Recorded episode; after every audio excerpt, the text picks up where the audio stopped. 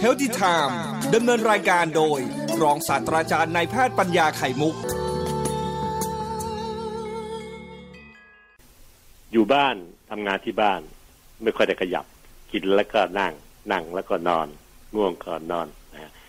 ขยับตัวน้อยมากต่อวันหนึ่งเพื่อต่างกับเทียบกับตอนที่ทำงานเป็นปกติอยู่ทุกวันทุกวันนะครับ เด็กๆก็คงจะเริ่มไปโรงเรียนกัน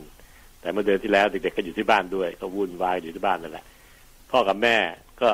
อ้วนขึ้นอ้วนขึ้นอ้วนขึ้น ผมเองก็น้ำหนักขึ้นไปเกือบครึ่งกิโลนะค่ะช่วงที่ก็ก็รู้สึกว่า เออ เอายอมรับมันได้ เพราะว่าเราไม่ได้ขยับไปไหนมากมายนักนะครับ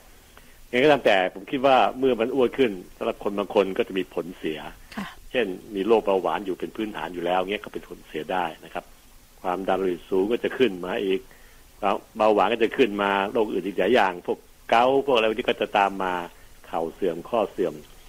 เห็นไหมครับว่าการอ้วนนั้นไม่ใช่เรื่องดี ถ้าท่านสามารถรักษาหนักของตัวเองไว้ ให้คงที่จนถึงแก่ถึงเท่า ต้องถือว่าเป็นบุญของร่างกายนั้นนะครับ เพราะว่าจะเกิดโรคภัยไข้เจ็บต่างๆ แทรกซ้อนเข้ามาเนี่ย น้อยลงไป เมื่อเทียบกับคนที่เขาอ้วนๆอันนี้ก็เป็นทุกข์ไว้เต็มเลยครับบรรทุกกับร่างกาย ทั้งเบาหวานความดันต่าง ๆ เยอะหมดเลย ก็เหตุผลว่าอ้วนแค่อ้วนอย่างเดียว จริงๆแล้วแค่ตัดใจค่อยๆลดลงเดือนละกิโล เดือนละกิโลค่ะนะครับสิบเดือนก็สิบโลยี่สิบเดือนก็ลดถึงยี่สิบโล ซึ่งยี่สิบเดือนนั้นมีความสั้นนิดเดียวถ้าเมื่อเทียบกับอายุเราต้องไปถึงอายุเก้าสิบปีเมื่อตอนแก่เท่าเนี่ย มันเทียบกันแล้วมันคุ้มมากที่จะทำการลดน้ำหนักลง เพื่อหวังว่าจะได้ร่างกายที่สวยสะโอดสะองพอดีพอดี แล้วก็มีโรคภัยไข้เจ็บน้อย ไปถึงแก่ถึงเท่าตอนที่อายุมากๆแล้ว ดูไปไหนมาไหนก็คล่องตัวนะครับ ใครดูก็จะรู้สึกว่า เออวันนี้ดูมาต้องตาวาจาต้องใจนะครับ คือสิ่งที่ผมพยายที่จะชี้ให้เห็นว่าถ้าอ้วนแล้วมีปัญหา แต่อ้วนสมัยก่อนนี่เราก็ไม่เข้าใจหรอกครับทางการแพทย์ก็ยังไม่มีเครื่องมือที่ดีๆ เช่น MRI มาคอยตรวจสอบดูซิว่าไขมันที่ร่างกายอ้วนนั้นน่ะ มันไปไหนมาไหนกันบ้าง เช่นพอน้ำหนักน้ำหนักอ้วนขึ้นอ้วนขึ้นอ้วนขึ้น เจ้าไขมันนี่อยู่นิ่งๆหรือเปล่า หรือไขมันมันไปก่อการร้ายในร่างกายเราไปก่อม็อบในร่างกายเราหรือเปล่า แต่พอมีเครื่องมือที่ดีๆ เราสามารถติดตามต่างๆนะค่ะตามไขมันที่ไปสะสมอยู่ตามผิวหนัง ใต้ผิวหนัง แล้วก็สะสมอยู่ในช่องท้องอันนี้คือไม่ใช่ที่เราจับได้นะครับ ในช่องท้องคืออยู่ในท้องเลย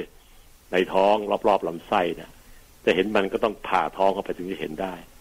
ที่เราเห็นที่ท้องที่พุงเราใหญ่ๆเนี่ย มันเป็นไขมันใต้ผิวหนัง ทั้งสองส่วนก็คือไขมันใต้ผิวหนังที่จับต้องได้ จับไปเป็นมัดๆใต้ผิวหนังกับไขมันในท้องซึ่งจับไม่ได้ จับไม่เจอนะครับ อยู่ในช่องท้องอยู่รอบๆลำไส้รอบๆตับรอบไตเราในช่องท้อง ไม่ผ่าท้องเข้าไปไม่เห็นมันแน่นอน เป็นตัวที่ทำให้เกิดมีปัญหา พวกหมอเขาก็ทำวิจัยติดตามไขมันต่างๆ ปรากฏว่าพบว่าอย่างนี้ครับ เครื่องมือมันบอกว่าไขมันที่ใต้ผิวหนังที่เราจับได้เป็นปั้นๆน่ะ มันนอนหลับทับสิทธิ์อืมพอสะสมอยู่ที่ใต้ผิวหนังให้เราอ้วนขึ้นอ้วนขึ้นแล้วเนี่ย ก็แค่ทำให้เราใส่เสื้อไซส์ใหญ่ๆขึ้นใหญ่ๆขึ้นเรื่อยๆ XXL อะไรพวกเนี้ยแต่เสื้อธรรมดาไซส์ธรรมดาใส่ไม่ได้ เพราะมันทำให้เราดูอ้วนขึ้น รูปร่างโตขึ้นใหญ่ขึ้น เท่านั้นเอง แต่ว่ามันไม่ทำให้ค่อยไม่ค่อยทำให้เกิดโรคภัยไข้เจ็บมากมายนักนะครับ เพราะมันนอนหลับทับสิทธิ์อยู่เฉยๆ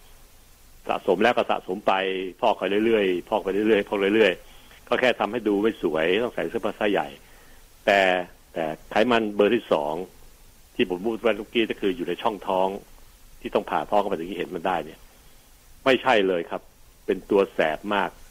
ซ่ามากเลยนะฮะไขมันเนี้ยในช่องท้องเนี่ย มีการโมบิลไลซ์หรือเคลื่อนที่เข้าออกจากในท้องผ่านทางระบบเส้นเลือด ในช่องท้องเนี่ยค่ะออกมาสู่ร่างกายเราตลอดทั้งวันทั้งคืน แถมเป็นแหล่งจ่ายไขมันในเลือดในกระแสเลือดที่ที่ใหญ่มาก เป็นแหล่งวัตถุดิบที่จ่ายออกมา เลือดเราจึงมีไขมันสูงอยู่ตลอดเวลา ก็เพราะเหตุเพราะว่าเจ้าไขมันในท้องตัวนี้เองเนี่ยไอ้ตัวตัวไขมันเบอร์สองในช่องท้องนี้เอง เป็นตัวจ่ายเติมเข้ามาให้เกิน ให้ไขมันในเลือดเราเกินเกินเกินจอดตัวทีไรก็เกินทุกทีเกินทุกทีแล้วสุดท้ายก็ เมื่อเป็นนานๆเข้าห้าปีสิบปี ก็ไปทำให้เกิดโรคภัยไข้เจ็บ เช่น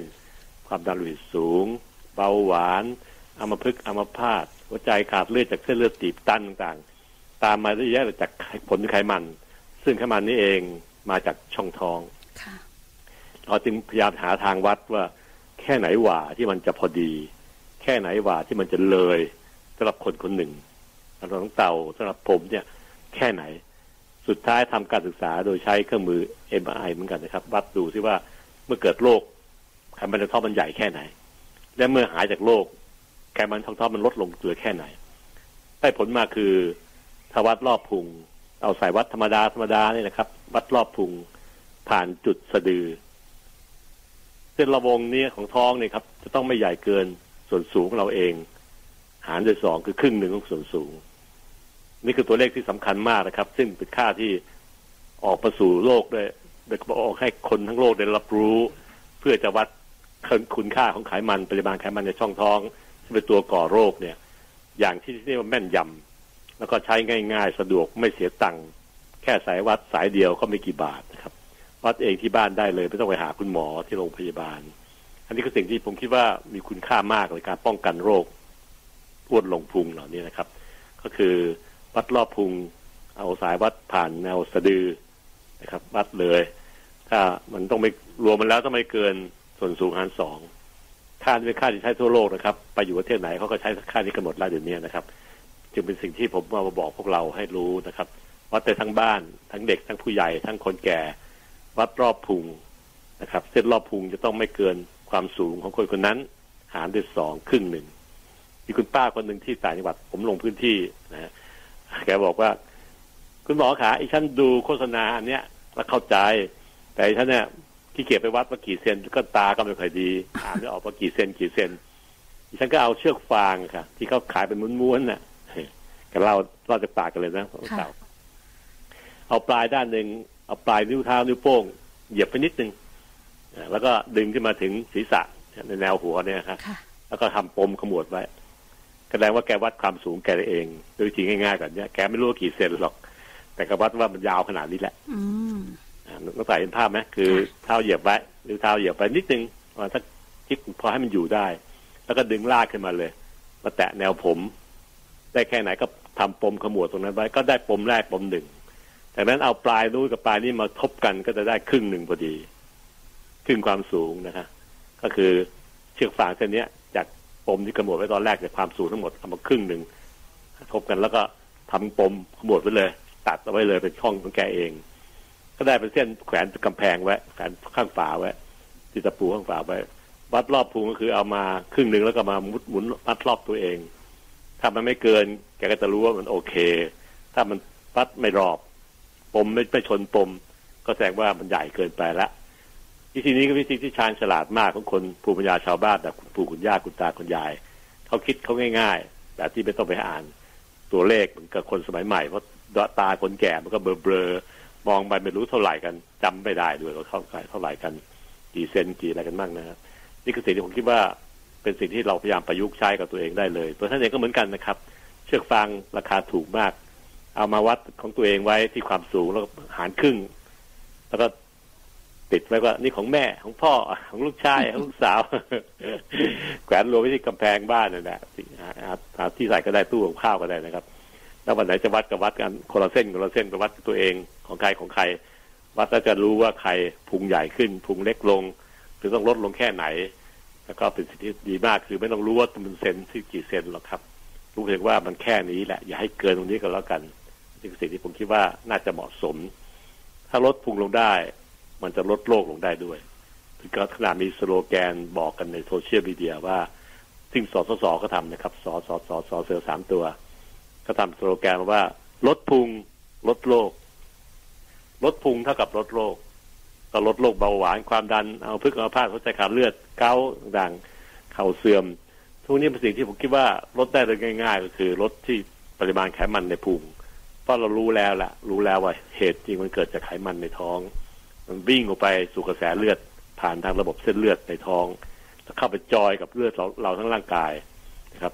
แล้วก็เทไขมันจากท้องเนี่ย ที่เป็นไขมันเยอะๆเนี่ย เทเข้ากระแสเลือดเลย ดื้อๆเลยแต่แหมอันนี้ก็ถือว่าหนักมาก ผลคือคนคนนั้นเป็นโรคภัยไข้เจ็บลดเท่าไหร่ก็ไม่ลงอืมหมอนัดไปตรวจก็หาว่าแอบกินขาหมูมาสิป้าป้าก็เถียงไม่ใช่กับอีฉันไม่เคยกินฉันเชื่อฟังคุณหมอตลอดนะครับ พะโลฉันจะไม่กินเลยก็บอกนะอ่าเห็นไหมก็เถียงแกไม่กินจริงๆตอนนี้รับพุงแกใหญ่แกไม่ได้กินจริงๆแกก็เถียงคุณหมอด้วยความที่ว่าแกเก่งขนาดเกรงใจแล้วเนี่ย แต่หมอไม่ว่าแกกินเนี่ยแอบกินแกก็พูดเถียง สุดท้ายแล้วก็คือพอวัดพุงจริงเขาพบว่า อ๋อ มันมาจากพุงนี่เอง ก็บอกคุณป้าให้เข้าใจ คุณป้าก็เลยลดพุงลงนะครับไปออกเดินเย็นๆเดินมาละครึ่งชั่วโมงอะไรเงี้ยแล้วก็ลดอาหารมันลงให้ได้เต็มที่ลดแป้งลดหวาน สุดท้ายแล้วความดันแกก็ลดลงเบาหวานแกก็ลดลงจนได้เห็นไหมครับว่าเมื่อเรารู้เหตุแล้วเราแก้ให้ตรงเหตุ ก็ตรงตามศาสนา ทุกศาสนาสอนกัน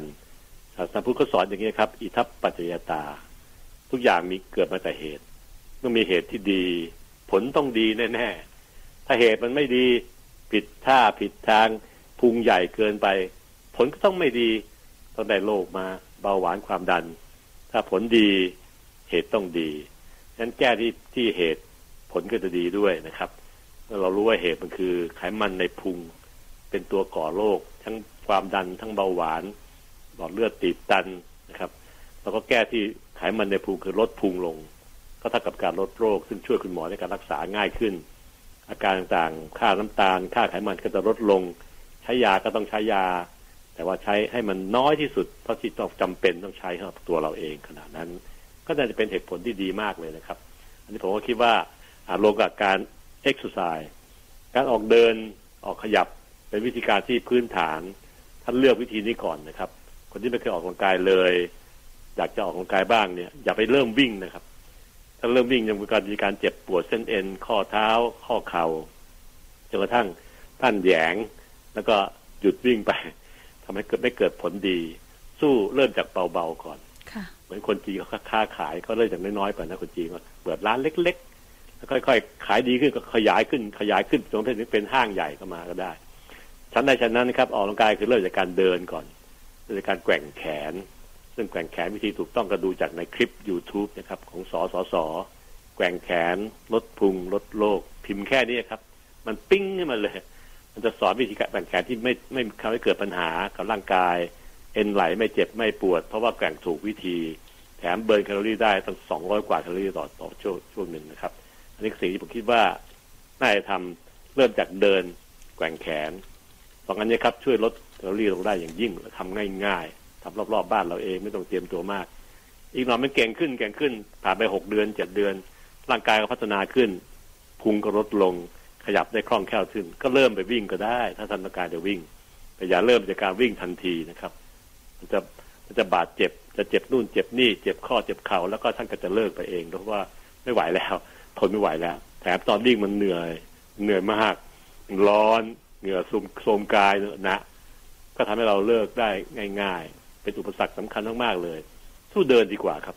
เดินคุยกับคนนู้นคนนี้ไปดูวิว ดูต้นไม้ดูนกร้อง หรือบางคนก็อย่างผมก็เดินแล้วก็เสียบหูฟัง เสียบข้างเดียวนะถ้าเสียบสองข้างนี่ร้องเพลงมันฟังไม่รู้เรื่อง เสียบข้างเดียวแล้วอีกข้างหนึ่งปล่อยไว้เพื่อฟังเสียงเราร้องแล้วก็ลองปรับให้มันเข้ากับเสียงนักร้องจริงๆเขาจะได้ปรับแก้ปรับขายได้ต่างเดินรับบวกกับร้องเพลงวิธีการที่ผมเลือกใช้ขณะนี้นะครับ ก็ดีมากๆเลยต้องเต่า